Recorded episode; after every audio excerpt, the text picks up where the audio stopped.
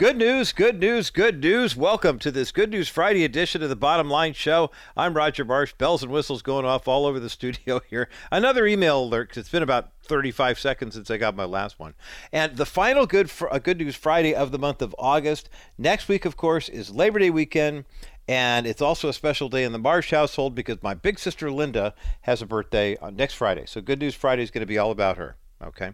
She loves the bottom line and likes to listen. And I'm grateful because I have two siblings, and one of them listens on a regular basis, and the other one is my brother.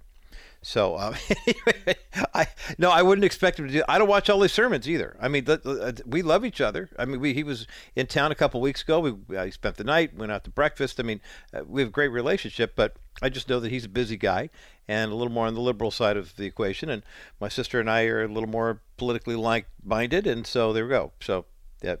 See, and even in the happiest families, we can have we can agree to disagree, we can find common ground, and eventually we'll get my brother to come around. And I'm sure he says the same thing to his friends too.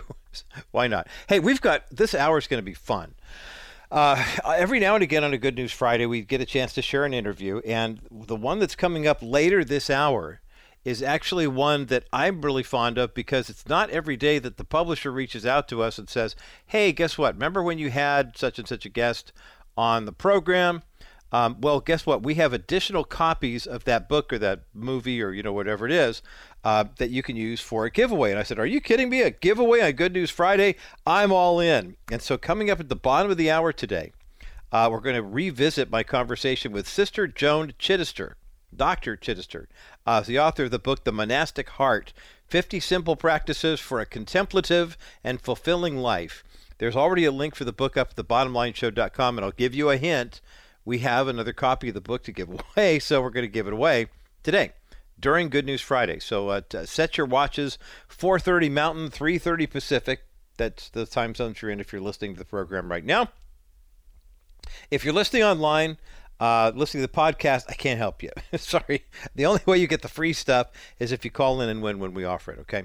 Um, I have some good news, though. I know a lot of people have been concerned about what's happening with inflation. And of course, earlier this week, the announcement of the student loan debt forgiveness program, and that's got everybody all in a lather, which is why the Democrats did it. You know that, I know that. They did it to energize their base and say, see, here's more free money, vote for us. And knowing that on the other side, it'd be like, what? I went to school and I paid off my student loans, and this isn't right. Now, I, I and I get it. I on, I mean, trust me, I get it. On both sides of the aisle. On the one hand, there are people who went to school. They took out loans because they were told by the educational uh, organizations that they were that sure you know what you're going to go ahead and you will make a lot of money with that college degree. Now the only person i've ever known who got a college degree and it paid for itself was my dad. My dad graduated from whittier college in 1955 he and my mom they went to whittier college because they lived in whittier and whittier had a college called whittier college. I mean, that, it, we make the college academic world way more difficult, more complicated than it needed to be. My mom got a degree in sociology, got a teaching credential, started teaching first grade, thought she wanted to teach fourth, but the first job opening was for first grade. She took the first grade gig and taught it for 30 years and then retired. At, but a 10 year hiatus in the middle, that's where my sister, my brother, and I showed up. My dad got a degree in voice, vocal performance with a minor in, uh, in uh, piano, I believe went on to grad school because the army didn't work out for him because he had a problem with his leg and asthmatic and stuff like that. So he went to grad school because he wound up with a year off. They thought he was going to have to go to Korea, and instead he wound up going to uh, Westwood first, and then he eventually wound up at the University of Southern California, where he was studying about the same time another guy by the name of Dr. James Dobson was doing his graduate work there too. It's kind of fun. I think they both got their doctorates in the same year, might have even been on the same day. But I remember my dad going to, he spent a lot of nights, took about 10 years to finish off that uh, EDD uh, degree, Doctorate of Education. And once he did, I remember him telling me, he said, son, this is really expensive. He told me how much it cost, and I honestly don't remember how much it was. I want to say it was, you know, several thousand dollars, not nearly as much uh, to, as it is today. But then he said, but you know what? Here's the great thing about this degree. This degree will pay for itself with my first next job. And he wanted to get a good job in Orange County as the music coordinator for all the school districts in Orange County. I think there were 35 at the time or something like that. And with the stroke of a pen and the sign of a contract, he had a brand new job that basically paid him enough in one year to pay off all of the money that he had worked so hard to save, teaching driver training, directing church choir stuff on the side to pay for his education. And I know a lot of people right now have a lot of anger, a lot of passion, a lot of angst about the student loan side for people who are still paying on their student loan debt and will be paying for it for longer than their home mortgage. They're saying, wait a minute, I got a raw deal. The government kind of roped me into this. I should be able to get out somehow. And then there are people on the other side saying, hey, I went to school. I took out a student loan or two or three. I paid that off. So why, where's my check? And I, I have to admit, this was such a huge whiff for me from the White House, especially right now when inflation is so high. It's completely tone deaf to look at people who have student loan debt are earning as much as $125,000 a year and saying we're going to knock 10 grand off your student loan debt. And here's the reason why. It's not because some people get it and other people don't. I'm seeing a lot of people on social media saying, "I went to school, I put myself through school, I took out a student loan." Hey, shake hands with the rest of us. I went to community college for a year. I went to Cal State Fullerton for several more after that. I went to a broadcasting workshop to learn how to mix tapes and produce commercials and things like that. I wound up with about $2,500 worth of a guaranteed student loan, loans. That's all they would let you borrow back in the day. And it took me about 10 years to pay it off. No relief from the government whatsoever. My wife has been pursuing advanced degrees uh, it, during our marriage, and we're paying along the way as we go. No student loan necessary. All three of my kids have gone to college and had student loans. I've got another uh, bonus child who's back in school and has a grant and a scholarship and you know things that are helping out that way. But the the, the whole course of thought is when you go to school, pay your way. School isn't college is not for everyone, but the media and the government and academia has made it to the point where yes, now you do need a college degree for just about anything. I mean, secretarial. Uh, answer the phone jobs. It seems like they're asking for four year college degrees, which you can't get in anything less than six. And so enrollments are down. Schools are scrambling. I mean, you can look at the statistics and see how much things have gone up. Inflation has really hammered families. You know, mom and dad taking out a second on the house to pay for junior to go to, you know, Ivy League U or wherever they were going to go to college or the Christian school. And by the way, Christian colleges and universities, if there are any academics and administrators listening, how come your tuitions are so expensive also? I mean, I just uh, had a conversation with the president of a brand new Christian college uh, just outside of Nashville, Tennessee, that looks very, very interesting to me. Fully accredited, offering bachelor's degrees, master's, and doctoral programs as well. And when I looked at their pricing per unit, I thought, now this is the way a Christian education should be. Oh, but Roger, it's brand new. No, no, no. Full. Who who starts out with full accreditation? A lot of times schools will open up and they'll say, here's the deal. In five years, we hope to be accredited. This school laid the foundation, and I, I will eventually mention them on the air if they become partners of the program, but nonetheless, they've made college affordable. And they're one of the few Christian colleges I know that has done that. Everyone else has to play that borrowing game. Here's why I don't think it's fair to anybody to pay $10,000 to millions of people so they could I mean they're not paying them the money directly, they're taking it off their bill. For the people who work hard and went to school, I maybe that's that's a no-brainer. You went hard and you went to community college, you went to state university instead of whatever. You searched and searched the internet looking for uh, for scholarship money. Sometimes you went to a school simply because they offered you a scholarship. You did everything you could to pay that stuff off, and you paid your way through. To which I say, good for you. Well done, good and faithful servant. Yeah, this kind of stings to see that the government's handing out $10,000 after you worked so hard to pay yours off. Or the fact that they're paying it up to a certain salary amount. And let's face it, $125,000 sounds like a lot of money. I don't know if it is that much compared to what it used to be, but it does seem kind of like a poke in the eye to people who paid for their school and then, you know, uh, are having these uh, PTSD moments watching other people get their stuff paid off and making a fairly decent living. I understand your frustration, but if you are on the receiving end of that, I would uh, expect you to be frustrated as well. Inflation is running away at an all time high.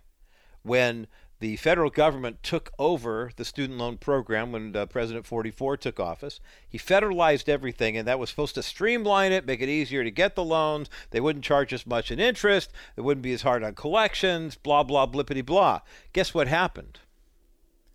When the program was taken over by the federal government, there were about $450 billion in student loans out there. By the time that president left office, there was nearly 1.7. I mean, the the amount of money it was somewhere one and a half trillion dollars or something like that. I mean, it just jumped exponentially. It, 20 years ago, the average college student graduated with $17,000 in student loan debt. Today, the uh, average amount of student loan debt for college students is 35,000. So you owe $35,000 on your student loan debt, and the government says, we're going to knock 10 off the price. Thank you. I'm still in that weird labyrinth known as student loan debt calculation to where I could pay the minimum payment, I could pay a little extra for five years, and at the end of five years, I actually owe more than when I started. This is great news for the federal government, and oh, by the way, for the Democrat Party, who have bamboozled a bunch of people into thinking this is in your best interest, not asking the question, where are the $300 billion going to come from to pay for all the handouts? It's a lose lose for all of Americans, especially with inflation going so high. But the White House will keep saying, Isn't it great? Your wages went up 5.5%. Not, isn't it lousy that inflation's at 9%? I mean, you can do the math, right, with me? I mean, the math is if I get a 5% pay increase, but the cost of everything goes to 9% higher than that, even my raise isn't enough for me to keep up. And eventually I'm going to start have to hit, my savings. I got an email last weekend from a guy who said, Why do you always talk about things that are so negative? Well, here's the deal. I promised you this is a good news story. I really did, but there's a whole bunch of setup here that we had to get through. Inflation's high. We keep piling on debt. The nation looks like it's going to hell in a handbag, and yet I have some good news from the Commerce Department. The good news is that the savings rate for personal savers in the United States actually went to its lowest rate in almost 15 years last month. That's the good news? Wait, Roger, I thought this was Good News Friday. What do you mean that's good news? Well, guess what? On the other side of this break, I will tell you why that number the lowest it's been since September 2008, is actually pointing to something that is good news, especially for those of us who spent the last couple of years during the pandemic saving our pennies for that proverbial rainy day. Get your umbrellas out. We'll talk about that next as the bottom line continues. By investing in the Wilson Financial Services 4D or four dimensional account, your investment is guaranteed against loss. It provides long term care benefits, permanent income benefits, and inflation benefits all at the same time. You know, I had a client come in this morning, and the first thing he asked me was, Tell me about 4D money. And I said, Well, 4D money is a fun thing. It's exactly the opposite of what you have now with your one dimensional account with Ameritrade. You've been watching that thing drop like a rock since the first of the year. You're probably fed up with it. I said, this account, number one, the money never goes down.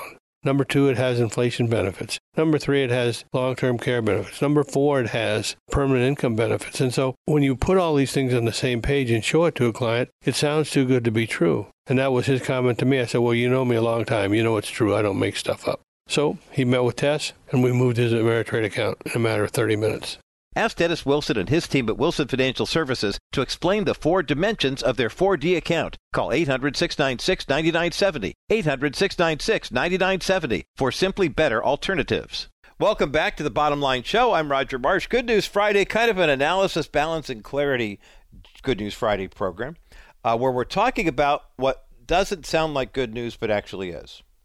Government keeps piling on more debt. This week it was $300 billion more to forgive some student loan uh, mess. It's, it's a paper trick, it's a campaign ploy. It's designed to get you to vote Democrat on November the 8th. I pray it doesn't work only not because of I hate Democrats or I love Republicans or whatever. I hope that voters are smart enough to see through this and say, yeah, you know what? That doesn't help. First of all, it doesn't eliminate all my debt. Secondly, what good is this kind of debt if you pile it up and can get it so easily and then they can with a stroke of a pen say ah it's forgiven this isn't jesus giving forgiveness where your sins are absolved by the blood of christ on the cross but rather um, it's a reaction to the fact that people are saying, look, the economy is in bad shape, and so we need some help. Is $10,000 going to help student loan uh, carriers? Well, anything will help if you write it down, but you're still in the system and you still owe money because the average amount of debt that somebody has uh, for student loans is around 35,000. So you knock 10 off of that, you're still at 25. And then to make matters seemingly worse, the U.S. personal savings rate has fallen to its lowest metric since September of 2008. On average, people typically fall, save around 7.2% of their income, which is kind of cool when you think about it. I think as Christians, you know, kind of a good rule of thumb is if you're tithing 10%, you save 10%, and you live on the 80%, you should have enough for that proverbial rainy day. In the United States, it's typically been 7.2% on average that people save. And obviously, some people are hyper savers. They save 30 or 40% of their income. And other people, big, there's one, there's two, you know. Uh, they, they do it kind of low. So, why is the Commerce Department saying that even though U.S. personal savings rate fell to 4.4% this past spring, this is older data from, uh, uh, from April, that this is actually good news? Well, here's. Here's what happened, and this is something the government didn't count on. When the pandemic happened, and I like to call it the pandemic because I believe that what we saw here was was COVID real? Absolutely. Was it manufactured in a lab? Absolutely. Did the U.S. and other developed nations think that they could manufacture it and then come up with a cure to say, look, there's a problem, and then we've got the cure? Uh, yeah. Uh, did it work out for them? Well, you know how it worked out. Uh, if you've had COVID, you know some people it's kind of like a cold. For other people, they say I've heard many people tell me I thought I was going to die. But one thing that did die in many states, especially Democrat-led states, statistically, is jobs, businesses. As a matter of fact, I mean, I'm not laughing because it's funny. I'm just laughing because the irony is the nationwide response with the remember 15 days to stop the spread and blah blah blah blah blah and all of a sudden, you wind up having restaurants. Remember how dumb it was to eat on parking lots? Cars are driving by; they're spewing all sorts of waste on you, and you know, fuel and emissions and everything. And then you're out there trying to eat a sandwich in the parking lot of some restaurant because if you go inside, everyone's going to get co- you know. I mean, come on. I'm glad we know better now. I really am.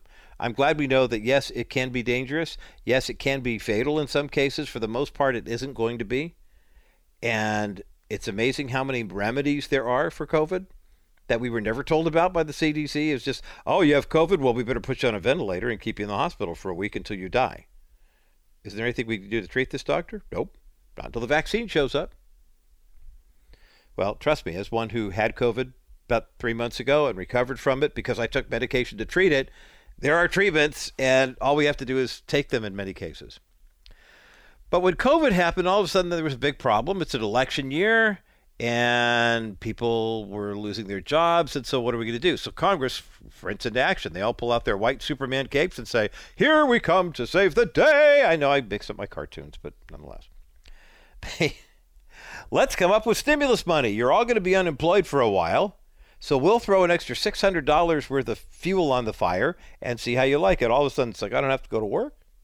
And I get my unemployment, yeah, and an extra $600 a week. Sweet.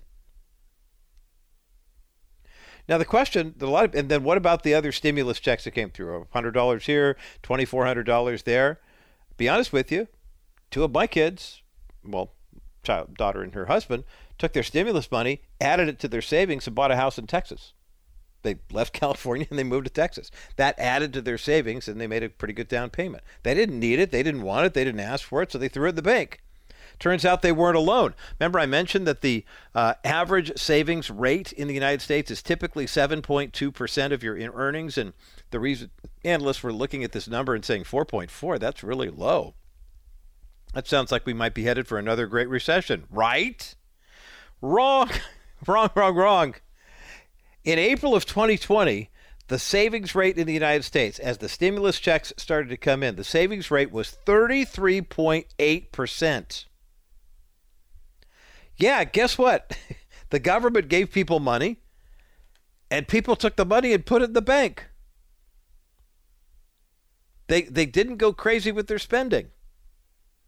They lived responsibly. Many people who lived in homes that had uh, you know a lot of equity and they were in high tax states or whatever sold those homes and moved down. They downsized a bit. They went to florida they went to texas they went to states with no state income tax and a better quality of living for less money. And all of a sudden they had money in the bank to save.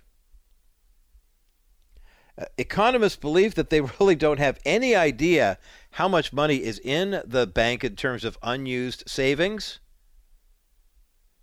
but they say the, the, the stock of excess savings is around $2.2 trillion. The slowdown for the past quarter, with people saving less, has only knocked about $41 billion off of that number. And the economists say that when it comes to how much money is actually in the bank, households have an accumulated estimated worth of 2.3 trillion dollars. The average household net worth has risen about 30% over the past couple of years. Now, in all honesty, you know why that's happening because home values have just gone through the roof.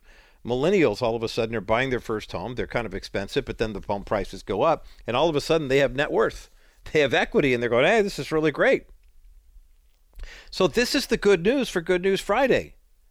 Yes, the economy's taking it in the shorts right now inflation is 8%, 9%. It's kind of tapering off a little bit, but it's still far outpacing the increase in wages. But guess what else is good news? Americans chose to save. Americans chose to live responsibly, didn't pile too hard on the credit card debt. And I don't think the government counted on that, to be perfectly honest with you. A lot of people who, you know, went home because they were sent home for furlough stayed home. if they were in their early 60s, they're retiring. Matter of fact, businesses are scrambling now to try to get senior workers back into the workforce because nobody counted on the fact that so many people would be in such good financial shape in spite of the great recession, downturn, pandemic, that things are going well. So, good news, brothers and sisters. It turns out we're a nation of savers, at least for now.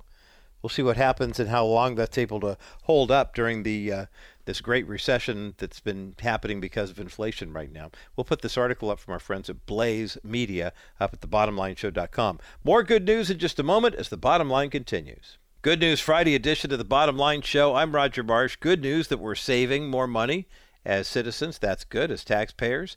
Uh, people are uh, enjoying the uh, the different uh, benefits of having a certain measure of liquid, as they say. And speaking of liquid, I just have to share this with you as we wrap up this first half hour here on Good News Friday. Um, it's not every day that a college basketball team uh, is going on the road during the summer to do some workouts, but the uh, men's basketball team for Auburn University actually did a summer trip that took them to play some games internationally. And while they were playing international basketball, uh, and this is a team that is going to be ranked pretty high nationally in the 2022 2023 season. They actually went to the Holy Land. They went to multiple historical sites in Israel. They went to the Church of the Holy Sepulchre. Uh, of course, that's the traditional place where uh, the empty tomb of Jesus is. And then something really remarkable happened. Auburn coach Bruce Pearl is Jewish. And he said, you know, this is a once in a lifetime opportunity for me to get my players to go see literally the history of their uh, Judeo Christian roots. They went to the World Holocaust Museum. They grieved. They went to the Dead Sea. They went to the Western Wall. They went to Bethlehem. And what was interesting is when they went to the Jordan River, after they prayed at the Western Wall, after they walked in the Garden of Gethsemane, basically the entire team jumped into the Jordan River and wanted to be baptized. Isn't that incredible? I don't know how many of these guys are Christians or how many just became Christians or what. And the fact that their coach, who is Jewish, is supporting them in all this, I just think is fantastic. Good news, good news, good news, ladies and gentlemen. We had this with Baylor last year, I believe, the Baylor men's and women's teams uh, doing great things in the name of the Lord.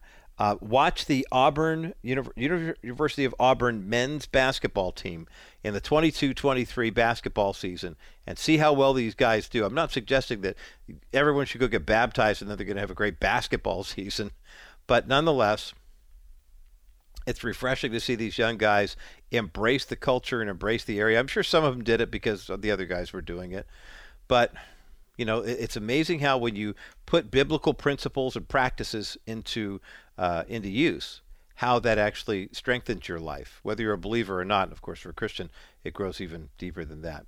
On the other side of this break, I mentioned at the start of the program today, we were contacted by the uh, uh, the publisher of a book that's become a favorite of Bottom Line Show listeners, uh, written by Joan Chittister, uh, who's the uh, lecturer and the director of uh, Benetvision, a resource and research center for contemporary spirituality in Erie, Pennsylvania. She is a sister of the Benedictine Order of Erie and earned a doctorate in uh, speech communications theory from Penn State University. Uh, Sister Joan Chitterston, uh, Chittister is the author of a great book called The Monastic Heart 50 Simple Practices for a Contemplative and Fulfilling Life. We have a link for the book at thebottomlineshow.com, and we're giving away a copy of the book on the other side of this break as the bottom line continues. You know, it's so interesting to think about how many people are looking for fulfillment in life? They're looking for purpose. They're looking for their life to have meaning and value, especially people in the millennial generation. And we have to ask the question well, as Christians, shouldn't we be able to find this a lot more easily than we actually do. Joining me today on the program is Sister Joan Chittister. She is the author of a brand new book that I, well, it's been out for a little while, but it's new to me, that I think is uh, really helpful, especially for this time of year as people are making their New Year's resolutions and saying, I really need to do something differently in my quiet time, in my Bible study, in my walk with the Lord. Her book is called The Monastic Heart 50 Simple Practices for a, Cont- a Contemplative and Fulfilling Life. We have a link for the book up at thebottomlineshow.com. Sister Joan Chittister, welcome to the Bottom Line Show. Uh, thank you, Pastor uh, Roger. It's it's wonderful to be here with you, and and the number of people that you are bringing to reflection. I think yeah. I, I I really believe it's being willing to look at at the way our spiritual life goes together for its consistency and its um, uh, authenticity.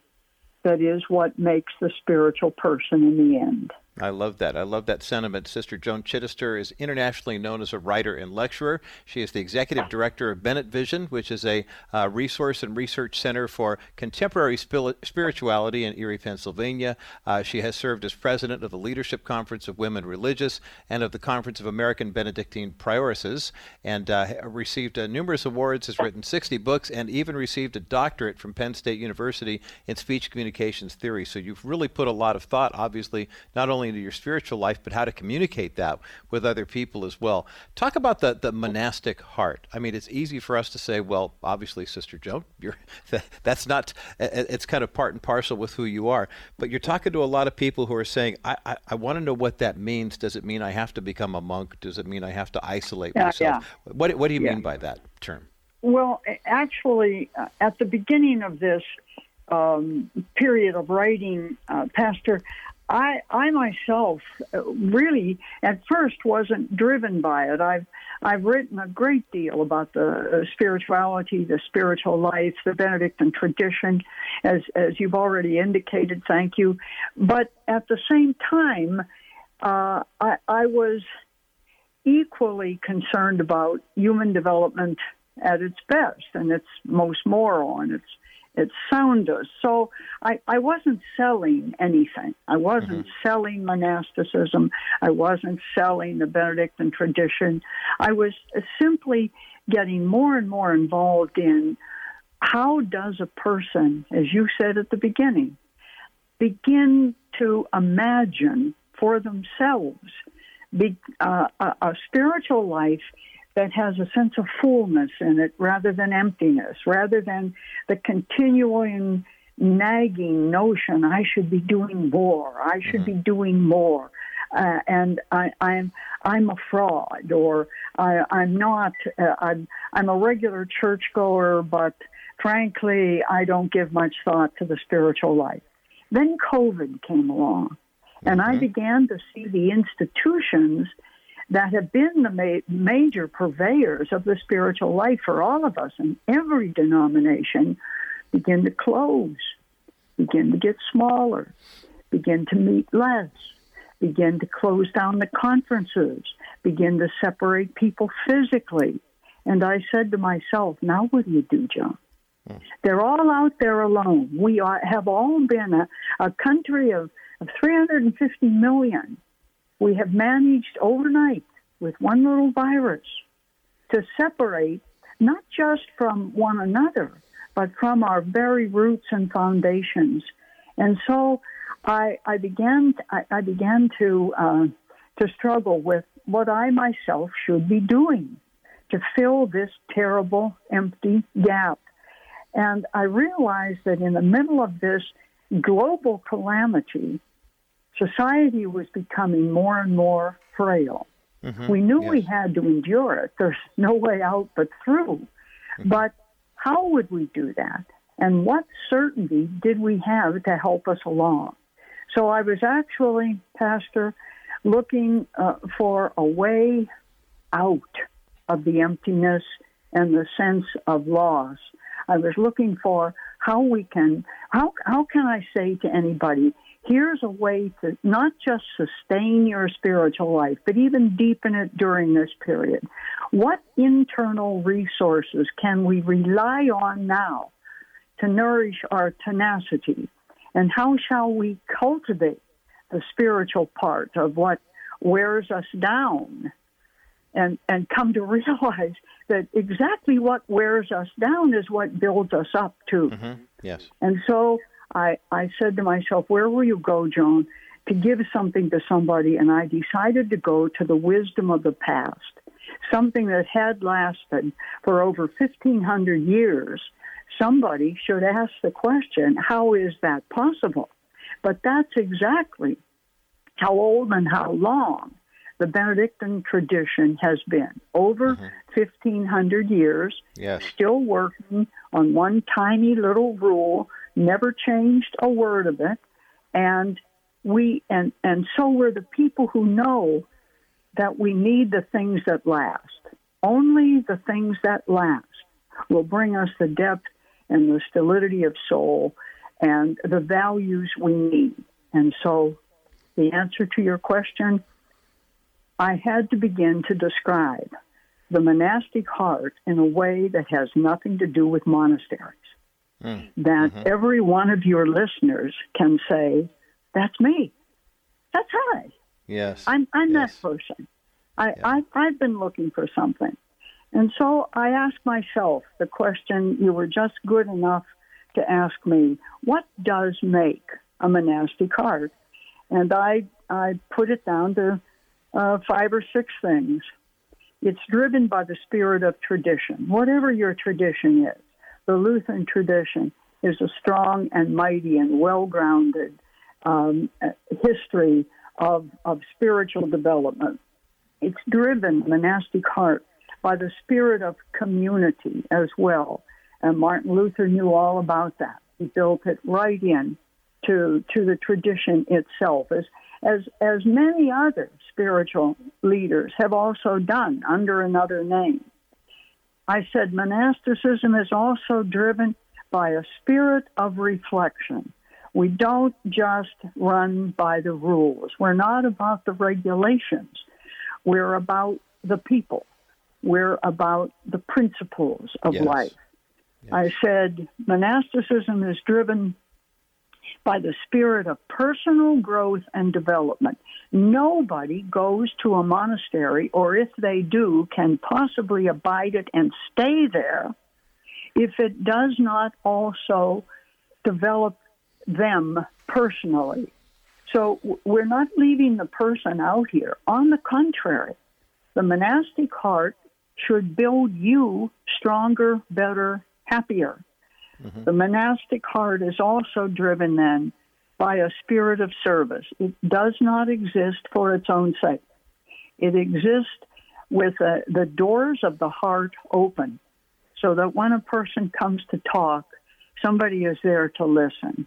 And mm-hmm. finally, obviously, monastic, monasticism is driven by a spirit of transcendence. We are not we are not a secularized institution. We live in two worlds this one and the one of the Spirit. So it's all there tradition, community, reflection, personal growth, service and transcendence. And to lay that out for people, I decided that I will look at the monastic life as we live it in my monastery and in monasteries around the globe on the basis of that little rule. And I would say, what are the kinds of things that we use in the monastery to keep us close to that spirit at all levels reflection, growth, community, yes. service, transcendence. And out of that came this notion of 50 practices. It's very simple, uh, Pastor Roger. It's it's so simple it's almost impossible to explain. Yeah, I was going to say, but at the same time, just because something is simple doesn't necessarily make it easy. And we're going to take a quick break. No, and on the other side of this break, we're not going to be able to get through all 50 of them in 10 minutes, but we're going to do our best. Uh, Sister Joan Chittister is my guest today here on the bottom line. This fascinating new book, which is perfect for this time of year as you're getting ready to kind of do a reset of your goals, of your life focus, of your spiritual development. The book is called The Monastic Heart 50 simple practices for a contemplative or contemplative, if you will, and a fulfilling life. We've got a link for the book up at thebottomlineshow.com. More of my conversation with Sister Joan in just a moment as the bottom line continues. Delightful conversation today here on the Bottom Line Show with Sister Joan Chittister. I'm Roger Marsh, and we are so grateful to have this dialogue about her new book called The Monastic Heart 50 Simple Practices for a Contemplative and Fulfilling Life. We've got a link for the book up at thebottomlineshow.com. Yes, they are based on the life of St. Benedict. These are principles that go back to the 6th century. And I love the way you describe it in the, uh, in the liner notes, Joan, about the, the idea that this is something for each of us the idea that Benedict was live, trying to live a life of moral integrity uh, in the face of an empire. Uh, he didn't want to conquer, didn't want to overpower anybody or anything like that. He really just wanted to live, as you put it, an ordinary life extraordinarily well. And I, I, I think that is such a, a, helpful guide for us. There are 50 of these, pra- these practices that you outline in the book, and we've got a link for the book up at the thebottomlineshow.com. Help us walk through a couple of them just to kind of get an idea of what you're, where you're going with this. Okay, they're they're simple and and they're and they're quick and they're and they're common. So let's look at that. Chapter one's about bells. Uh, every monastery you have ever seen in your life has mm-hmm. a bell sitting on the top of it. And when you walk in, they're ringing that bell regularly five times a day. Why? The function of the bell is not to enable uh, monastics to tell time. We can do that. it is to stop us the way we're spending our time three or four or five times a day to say to us, uh, uh, you have to you have to remember, Joan, God created the world, but God did not complete it. God left that to us. That's what the bell is telling you. Center yourself, Joan, on what is important in life. Don't get so caught up in this project that you forget that the project is about completing the world that God created. Or we have a practice in a monastery called statio. That's a Latin word. You can recognize it. It says station. Mm-hmm. And it says, in essence, be where you are. Now, most of us in American culture come racing into the house at about five to five, throw our brief, briefcase down, uh, grab the, the, the handle to hang our coat on, slide into chapel just as somebody saying the name of the Father and the Son, mm-hmm. the Holy Spirit. No, no, you don't if you're a monastic. When I was a kid, I was 16, I said to the novice mistress, what, what time are we supposed to be in church? She said, prayers at 5 o'clock. You're to be there at 5 to 5. pardon me? What, what'd you say? She said, prayers at 5 o'clock. You're to be there at 5 to 5. I said to her sister, what what time is prayer? Is it at five or is it five to five? She said, Joan, it's at five, and you're to be there at five to five for statio. What's that mean? It means get it together. Mm. Leave where you just were, Joan. The interesting mm-hmm. meeting, the exciting video, the nice conversation with Pastor Roger and all of his people. Get out of that. Sit here now. Collect your mind and your heart. Concentrate on what we're doing next. And what we're doing next is centering ourselves in the heart of God. That's Statio. Or how about uh, the Horarium? we divide our lives. Everybody does. But we, we run them the same way every single day of our life. Right. We have time for prayer, time for private reflection, time to do our work, time to quit our work and do some spiritual reading, time to sit down with the community and be free. That means that our life is divided into little packages or packets of time that enable us to live all of it in the consciousness of the presence of God. Or finally, silence uh, is very important to a monastic. It uh, our silence throws us inside ourselves instead of out into this noisy, rampant, rambling, thumping world.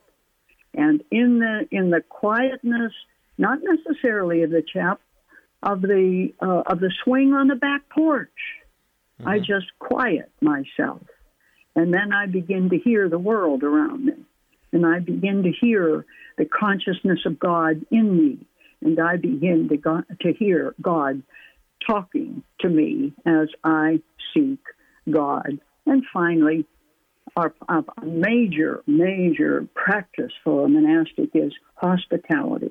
Your door is always open. You are open to the world. You are into the, a position of civilization making. You include everybody. You allow everybody to be peaceful where you are, including, quote, those who are not like us.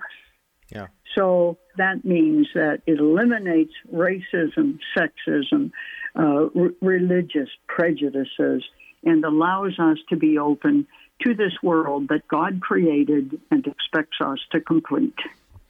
It's a fascinating look at the monastic life and how it can impact each of us as the body of Christ. Written by Sister Joan Chittister today on the bottom line, my guest, and we're talking about the monastic heart, the book called the Monastic Heart 50 Simple Practices for Contemplative and Fulfilling Life. We have a link for the book up at the thebottomlineshow.com. Sister Jonas, you were talking about the bells and the Statio and the, and the Horarium and the, and the silence. I think about, you know, and, and, hospitality too. And as an introvert, I'll tell you, hospitality is the one I really struggle with. You're like, wow, you're a pastor and you have a hard time with hospitality. Come on, man. Read the scriptures. Oh, I love you. You're honest, man.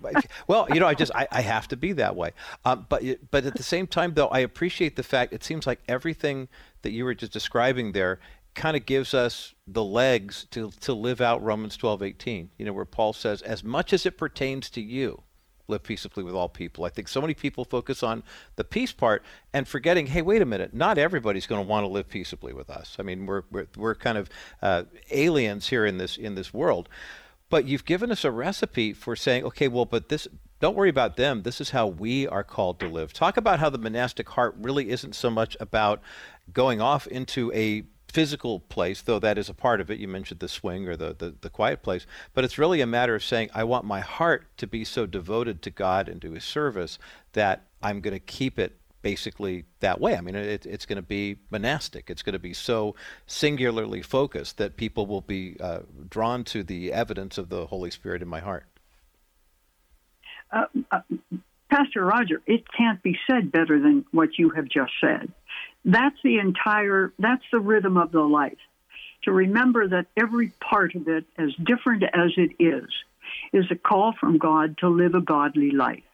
And that God is present within us and around us and in the other and around them and in nature and in whatever is to come.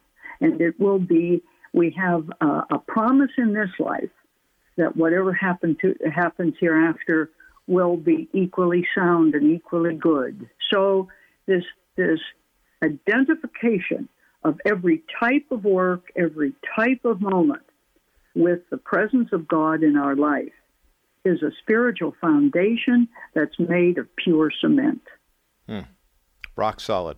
Never going to move. And especially for us here in Southern California, when we talk about the shifting sands and building on that solid foundation or not, uh, in earthquake country, you really appreciate a solid foundation. But uh, I'm so grateful for this this conversation and the fact that God spoke to your heart, Sister Joan, to to put this monastic heart principles, uh, put these together in one book form that our listeners can benefit from. The book is called The Monastic Heart: 50 Simple Practices for a Contemplative and Fulfilling Life by Sister Joan Joan Chittister. I, I, should say Dr. Sister Joan Chittister. I, I, I want to make sure that uh, our listeners are well aware of how much time and education has gone into her ministry uh, to make this uh, book a reality. We're so grateful for the time to have this conversation.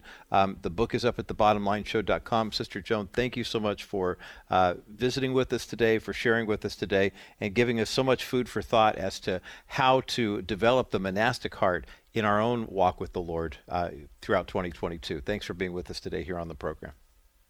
God bless you, Pastor. You're doing great work. And that concludes my conversation with Dr. Sister Joan Chittister here on the Bottom Line Show, talking about her uh, just outstanding and helpful resource uh, called The Monastic Heart 50 Simple Practices for a Contemplative and Fulfilling Life. There's a link for the book at thebottomlineshow.com, and we have a copy to give away right now. Uh, give Teresa a call at 800 227 5278. 800 227 5278. 800 227 5278. That's the number to get you through to the bottom line.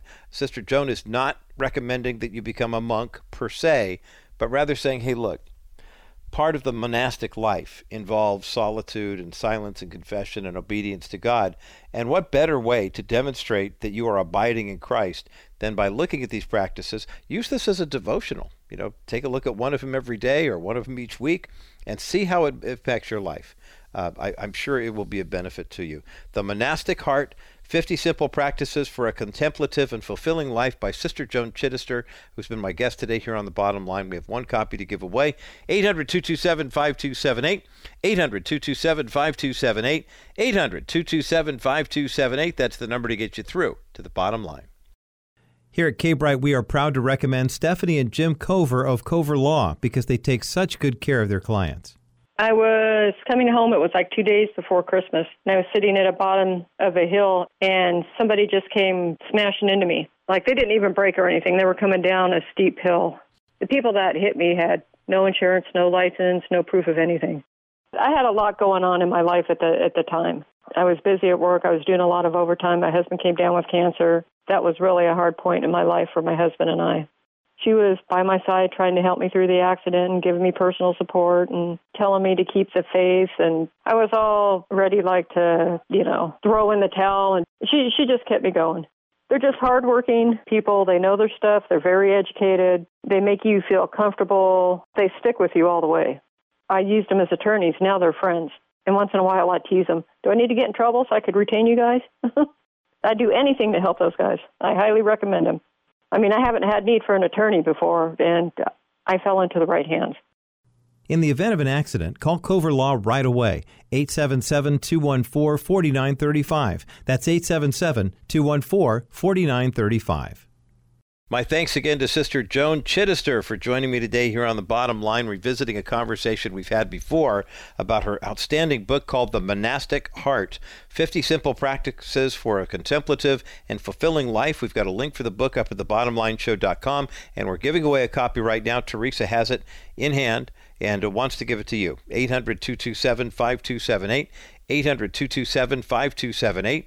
800 227 5278 is the number to get you through to the bottom line. You know, it's interesting how many people will say, Gosh, I just don't feel like God's in my life anymore. I just don't feel like, um, you know, that, that I, I really have a relationship with the Lord. And you know what's interesting is here in the 21st century, when you look at the life of St. Benedict, who lived, what, 1500 years prior to that, and he was looking for moral integrity in the face of what was happening where everybody was trying to conquer everybody else.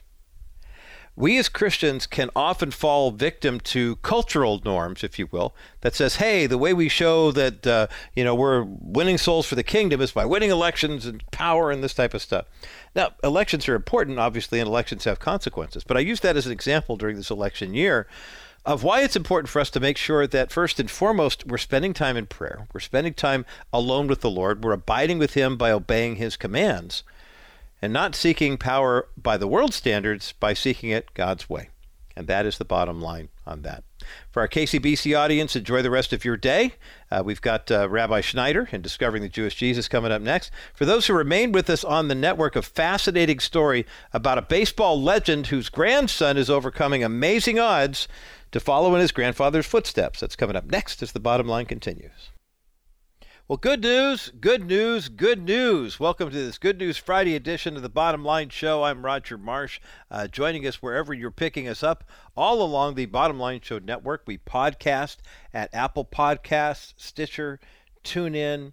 Uh, you could catch video clips from the Bottom Line Show each week at myhopenow.com. As a matter of fact, you also want to take a look there for uh, the National Crawford Roundtable. As a matter of fact, it's kind of fun when we first started the My Hope Now uh, app and then the website, we started out by really promoting heavily the uh, the ministries that are part of uh, the Crawford family, and you know these ministries are still such a huge part of what we do. And I encourage you to, if you enjoy the ministries at all, write to them, let them know, drop them a line. Of course, support them financially because their support makes the program possible here on our stations.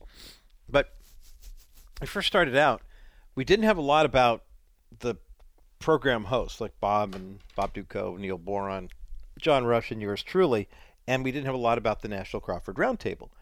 And a lot of people were kind of confused because we'd say, "Hey, go to the My Hope Now app and you can listen to NCR," and they go, "Where?" I don't, I don't, it's it was kind of buried toward the bottom.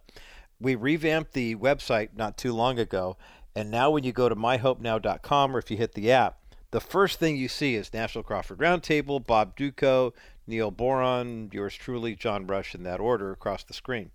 And uh, boy, we had a very spirited conversation yesterday about a couple of different topics. Uh, one, the student loan forgiveness issue, which I'm sure will be wearing out over the next couple of weeks, especially with the election coming up. And uh, the I went back and recalculated. There are currently 46 million people, I believe, who are holding some kind of student loan debt right now, and 43 million of them apparently are going to get some kind of relief. So this really is widespread. But it's if you've got a Pell Grant while you're going to school and you took out a student loan, they're going to wipe out a lot of the student loan up to twenty thousand dollars, and if you uh, didn't have a Pell Grant, then it's up to ten thousand dollars. It will be a savings for some people, but it is kind of teaching uh, other folks, hey, you know what? If you make a mess, eventually someone else is going to pick it up, and you don't have to worry about it. Now, I, I realize for some it, it is a hardship, and the colleges have a, a, stake in this as well in terms of how much money they have and why the tuitions are so high when they're sitting on these massive endowments and you know the the amount of money that goes into the college collegiate system anyway, not just athletics but for academics too. Uh, it, it probably needs a massive reform, and what we have done is given everybody a lollipop. But you know, I, I, I can what concerns me about that I think the antidote for that is this next good news story that we have. What concerns me about the entitled me too or what about me, my hands out type of mentality that is so common in the culture right now is I think we do it so often now people don't even realize it. Um, yesterday, uh, not yesterday, two days ago, when we were recording the uh, NCR podcast, uh, Bob Dutko and I were talking uh, before the show, and he was talking about the uh, the different uh, laws that have been passed recently with regard to you know trying to lower costs for people you know and again anytime the government says we'll pay for something that means you and i are going to pay more in taxes. I mean you, do realize that right? The government doesn't just say you know what? Ah we're not going to charge you.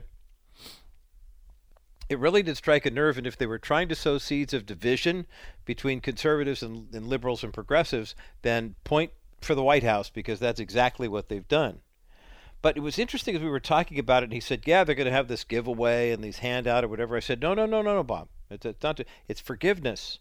That's what it is. It's all about the terminology." And Francis Schaeffer once famously said, "He who controls the word controls the world," and we are living in that world right now, that is controlled by words. Ironically, uh, the, the the experts still tell us that 93% of communication is nonverbal yeah, it's like great. So here I, I picked a great career, you know, uh, preaching, teaching, talking on the radio. 93% of what I say doesn't matter to you. And 93% of what I hear and see and whatever doesn't matter to me either, apparently. What does matter are the intangibles tone of voice, the way I'm positioned with my body or my hands or whatever when we're talking face to face. It really is, I mean, a challenge. It's a challenge that I love and I really appreciate. I, I, I want when I was that little boy listening to my Panasonic transistor radio late at night because my parents' bedtime was you know 7:30 whatever, but I could listen to the radio till I fell asleep, and I would listen to you know in the summer, the spring, Angels baseball. Right? I mean, the Angels are home. It's Dick Enberg and Don Wells on KMPC.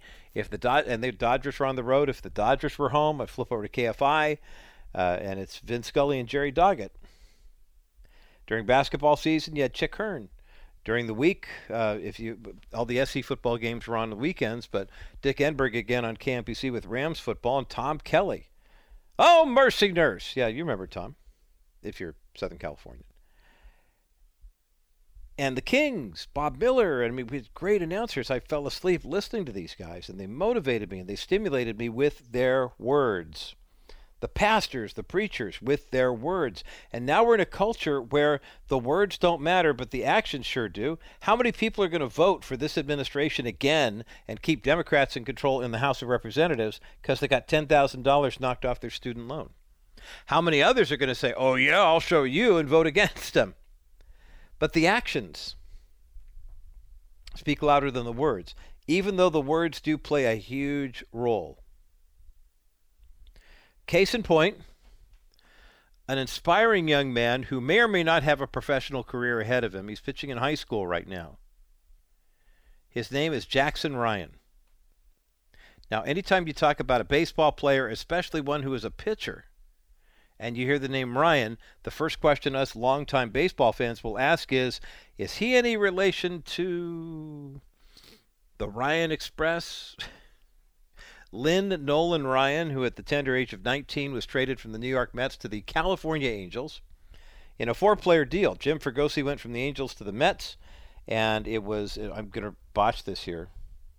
Uh, if I remember correctly, it was Nolan Ryan, Lee Stanton, and I can't remember the other two guys. I'm going to have to look it up during the break. Anyway, Ryan came over. He was hard throwing, but they were concerned he'd be too wild because that 100 mile an hour fastball, no one knew what to do with it. And he came to the Angels, and for a decade, he set the standard for starting pitchers. Innings pitched. I mean, the Angels were terrible, and Nolan Ryan and Frank Tanana used to go out there and throw complete games. Now, when you're on the road and your team's losing a lot, of complete game's only eight innings, but still, um, back in the old days, who was it with the Milwaukee Bra- or the White Sox or the Braves? Uh, they had uh, Warren, Sp- no, the Braves. It was Warren Spahn and Johnny Sain, and that was all they had. They didn't really have any other good pitchers for the Braves. And so the old refrain was, "Who's your starting four for the pitchers?" They'd say, "Well, it's Spahn and Sain, and then pray for rain." well, with the Angels, it was Tanana and Ryan, and then start crying. I mean, they were they were that way. But Nolan Ryan went on after Gene Autry. He hit the age of 30. Right after the 1979 season, they'd won their first American League Western Championship. They lost to the Baltimore Orioles in the uh, playoffs. The Orioles went on and uh, won the uh, World Series against the Pirates that year. But I believe so. Or no, the Pirates. We are family. Then never mind. The Orioles got their chance years later.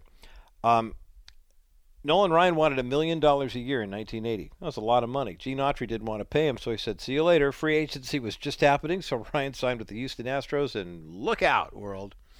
Here come more no hitters, and here come more strikeouts, and and then the, he was done with the Astros. The Rangers picked him up because he's from Arlington area, and he played for the Rangers. I think he retired in what 1993 at 27 seasons. 5,700 something strikeouts. I mean, just remarkable. And he was still throwing heat into his 40s. Now, he has two sons, Nolan Ryan does, Reid Ryan and Reese Ryan, named after a couple of uh, very influential. I don't know who the Reid is, to be honest with you, but I know that Reese Ryan was named for Jimmy Reese, who was a, a veteran, aging member of the coaching staff with the Angels, and he. Um, uh, Nolan Ryan had a fond uh, affection and appreciation for um, Jimmy Reese. Well, meanwhile, Reid Ryan is the uh, president of the Houston Astros now. I think Nolan Ryan has some ownership in the Stros.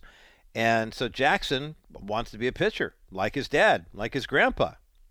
Just one problem Ryan J- Jackson Ryan was actually born with cerebral palsy. It's a muscle disease, as you know. It impacts the entire right side of his body, not the left. I mean, someone with CP, uh, sometimes they're kind of curled up in knots and stuck in a wheelchair. Other times it affects the foot or a hand or something like that. In Jackson Ryan's case, it messes up the whole right side of his body. That would make playing baseball pretty impossible for anyone, right? Well, especially pitching off a mound when you have no motor skills on your right hand. How do you do it? Well, somehow Jackson Ryan is a pitcher. He is currently pitching at Second Baptist as part of the Second Baptist Eagles in Houston. He's got some solid coaching with him, but he's really making a difference. He's a junior right now at this organization, and he wants to keep playing in college. But how is he pulling it off? And why is this such good news for those of us who don't necessarily have everything we think we need to uh, accomplish the goals that God has called us to accomplish? We'll talk about that on the other side of this break as the bottom line continues. Do something productive with your money over the next three years. Invest in Dennis Wilson's real estate backed 6% CD alternative. You know, with the current administration, you've got three things that you can do. You can stay in the market for the next three years and watch your account go up and down and see what happens. Option two is take your money, put it in the money market, hold on to it, and hope that the Fed raises interest rates. Or number three, you can put your money into our exclusive 6% account. You've got your money safe and sound in a hard asset over the next three years. At the end of three years, you evaluate where you want to be. You want to try the market, you go back. You want to put it into a CD, you go back. Or you just want to reinvest for another three years at 6%. But in the interim, you have made 6% for three years instead of zero. Instead of riding the up and down elevator of the market or leaving your money in the bank earning nothing, you can earn 6% over the next three years guaranteed with Wilson Financial Services. Call 800 696 9970. 800 696 9970 for simply better alternatives. Welcome back to this Good News Friday edition of the Bottom Line Show. I'm Roger Marsh. Jackson Ryan in the spotlight, the, one of the grandsons of the great Nolan Ryan, who, uh, of course, Major League superstar, Hall of Famer. Uh, but matter of fact, if you're a Dennis Wilson fan, Dennis Wilson, of course, Wilson Financial Services, uh, one of the sponsors of the Bottom Line Show, 800 696 9970. Uh, Dennis has a, an autographed Nolan Ryan jersey in his office. Yeah, pretty impressive. I like to record with Dennis in his office sometimes, just to sit there and look at the Nolan Ryan jersey. Uh, give Dennis a call, by the way, 800 696 9970 as we are moving through the getting ready for the election and tax season coming up and end of year things that you can be doing with your portfolio. Dennis is the guy that I recommend to do so. Um, Second Baptist in Houston is where Jackson Ryan is a pitcher, which is pretty remarkable when you consider he was born with cerebral palsy and basically the whole right side of his body doesn't work. So how does he do it? Well, you remember Jim Abbott, guy used to pitch for the uh, the California Angels. He also pitched for the Yankees. I think he threw a no hitter for the Yankees. Um, and he pitched at the University of Michigan, played for the White Sox before he retired. Uh, Jim Abbott was born without a right hand. He had full arm, everything else was there, just didn't have a right hand. Wanted to play baseball. Well, you know, as a kid, he didn't know that you're not supposed to be able to throw with your left hand and put a glove on your hand and catch with that and throw. He used the stump, worked it to his advantage, and he actually won a gold glove in fielding one year, I believe. Well, because Jackson Ryan has cerebral palsy and he doesn't have the motor skills to use his right hand, he wears a special Velcro strap on that side of his body that attaches to another piece on the inside of his glove. It's a glove made for the left hand, just like Jim Abbott. And what happens is he's got that attached to his body on where his right hand, you know, should be as part of the motion goes. And then he winds up, he throws the pitch, and as soon as he does, his hand goes in the glove, which is stuck to his body with Velcro. And then he catches it. When they throw it back to him, or it's hit to him, he can drop it, pick it up, and throw the ball and get the batter out. Now, Jim Abbott pitched in the major leagues for 10 years. This is a guy who pitched in Division One at the University of Michigan. The Angels drafted him, and he never spent a day in the minors. Jackson Ryan is currently pitching in relief for Second Baptist in Houston. The team is managed by some pretty good company. A couple of former Astros, a couple of Texans. Astros star, who also played for the uh, Cardinals, I believe, Lance Berkman is the manager of the team, and uh, Andy Pettitte, my one of my son's favorite pitchers when he was with the Yankees. Uh, Andy Pettitte is also working with the pitching staff as well. Now, is Jackson Ryan any good? I mean, we, sentimentally, we want him to be great. But is he any good? Let's be real. Okay. Well, the numbers don't lie. He has pitched in five and two thirds innings of relief.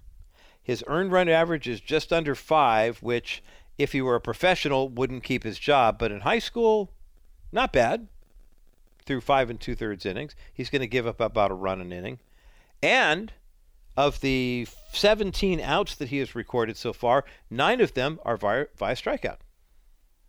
But Lance Berkman, very strong Christian. Andy Pettitte, very strong Christian as well. Both say the same thing about this guy. The thing that makes them so proud and impressed with Jackson Ryan is the fact that he is determined. He has that perseverance. He knows that God has given him a gift and also given him what he needs. So instead of saying, God, why didn't you give me full body motion and my why is my the muscles on why are the muscles on my right hand, uh, my right arm, you know, why are they so atrophied and not working because of the CP? Instead, it's okay, Lord, how are we going to pitch?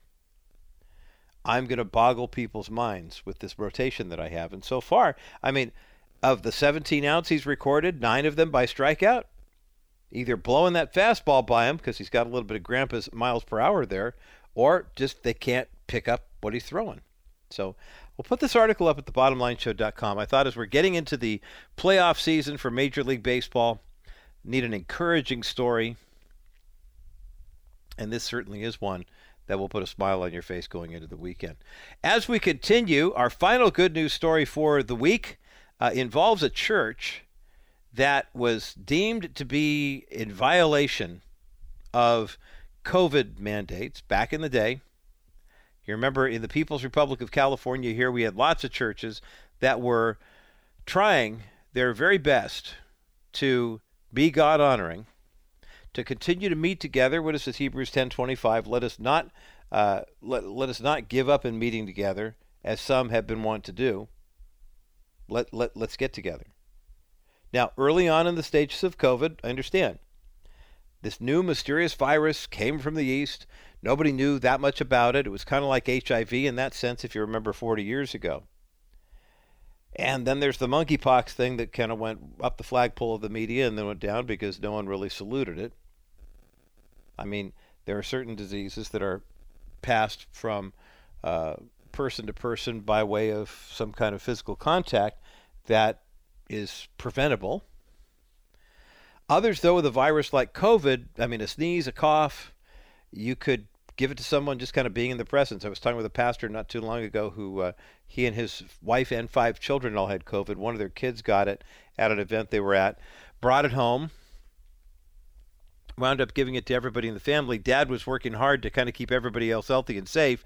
And then by the end of the day, or at the end of the uh, month or whatever, he wound up getting it. And his case was so severe he was hospitalized for a week. So most of us know that COVID is was that kind of danger zone. But at the same time, though, there were some pretty draconian restrictions put on, especially churches, to so-called stop the spread, but in essence violated our religious liberties. One of those churches in question was Calvary Chapel San Jose.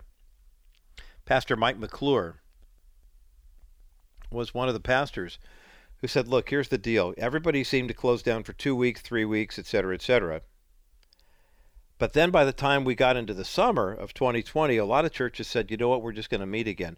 I was talking with a pastor here in Southern California uh, not too long ago who is part of a church that has about uh, uh, 2,500 members. And I asked him how they handled COVID. He goes, We didn't change a thing. They have a radio ministry. They usually advertise their events. They were still talking on social media. They continued to meet every Sunday in person. No one got COVID. No one had any life threatening illnesses. They just kept going. And it made me wonder if more churches would have taken that stance, how much better would it have been for people who wound up in these isolation modes and either leaving the church or churches falling apart or people having thoughts of suicide and drug and alcohol abuse skyrocketing simply because we could not be together. Remember those first few weeks when we were coming back together and then it was like, hey, we can get together in June, but then in July we got to shut down and then in August and back and forth and back and forth. Well, finally, Calvary Chapel San Jose just said to heck with it. We're going to meet every Sunday and we'll practice the distancing. Uh, masks are optional. Um, use your own good judgment. Well, then San Jose got involved and said, no, no, no, you can't do that. Santa Clara County had a restraining order uh, violating, uh, holding Calvary Chapel to this uh, this ruling, of course, that churches were being held to. You can't get together and meet. You can't have more than 10 people in the room. Everybody has to be 100 miles apart, blah, blah, blah. You, basically, in Santa Clara County, there was a restraining order against anybody who was trying to hold an indoor gathering that had more than 100 people. On November the 2nd, 2020, uh, the church was fined by a, a local uh, appellate of $33,000 for violating the Santa Clara order. The re- order was issued after the church failed to abide to the guidelines on October 13th of that year. Now, the guideline exempted secular establishments.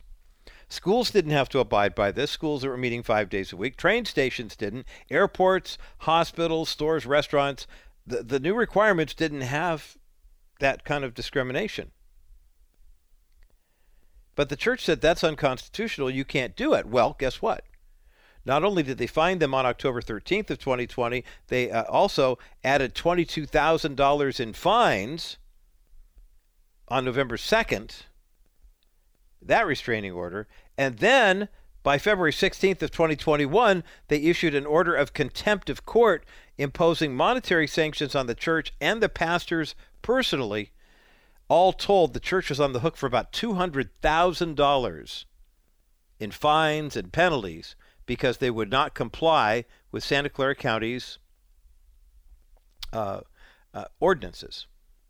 But the church stood firm. Pastor McClure and his group continued to meet. They hired the necessary attorneys, and then a funny thing happened on the way to the Sixth Circuit Court of Appeals. You know what it was? It was the 2020 decision involving the Roman Catholic Diocese of Brooklyn versus then Governor Andrew Cuomo. And in that case, the High Court found that an executive order from Governor Cuomo that limited attendance at houses of worship in areas with high levels of coronavirus transmission was unconstitutional because it allowed a quote unquote essential business like an acupuncture facility to continue to admitting, admitting as many people as they wanted to. The case went all the way to the Supreme Court, and you know what happened next.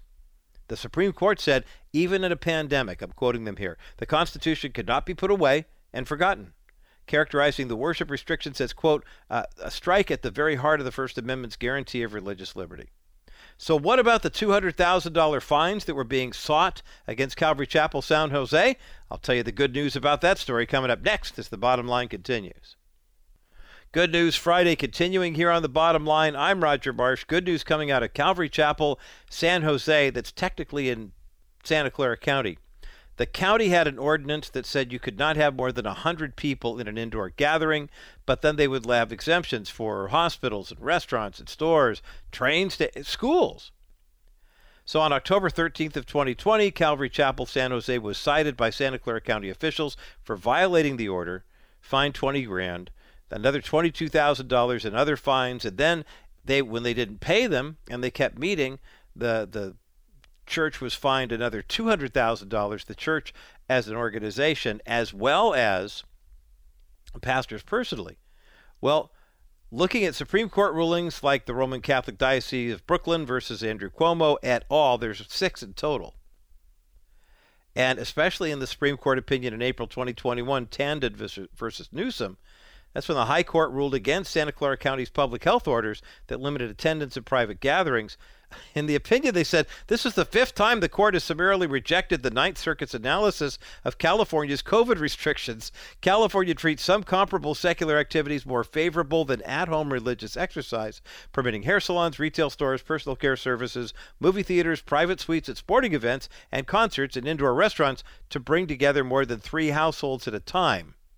Now, remember, Artur Pawlowski, the pastor of Cave of Adullam and Street Church in Calgary, Alberta, also had the same type of problem in Canada. Well, fortunately for Calvary Chapel San Jose, all is now right with the world. A three judge panel on California's 6th District Court of Appeal has ruled in favor of the church, reversed the lower court decisions against the church for holding large in person worship gatherings and visitation restrictions, etc., etc. They've reversed the order that ordered the church to pay $33,000 for violating the restraining order. They've dumped out the $22,000 in fines against the church, and all of the contempt charges that totaled nearly $200,000 are out the door. Now, what is the moral of the story for churches who met and were fined and went to court? I don't think God wants us to have to go to court with anybody. And the last thing we want to do is take a godly issue before an ungodly judge against another ungodly person. But when someone forces your hand like this, this is a golden opportunity for you not to try to seek damages and punish somebody else, but to preach the good news of the gospel. It's not about money, it's not about constitutional rights. It's about our mission as Christians, which is to go into all the world and preach the gospel to every nation and baptize those who believe and receive that message in the name of the Father, Son, and Holy Spirit. Amen. That's the bottom line.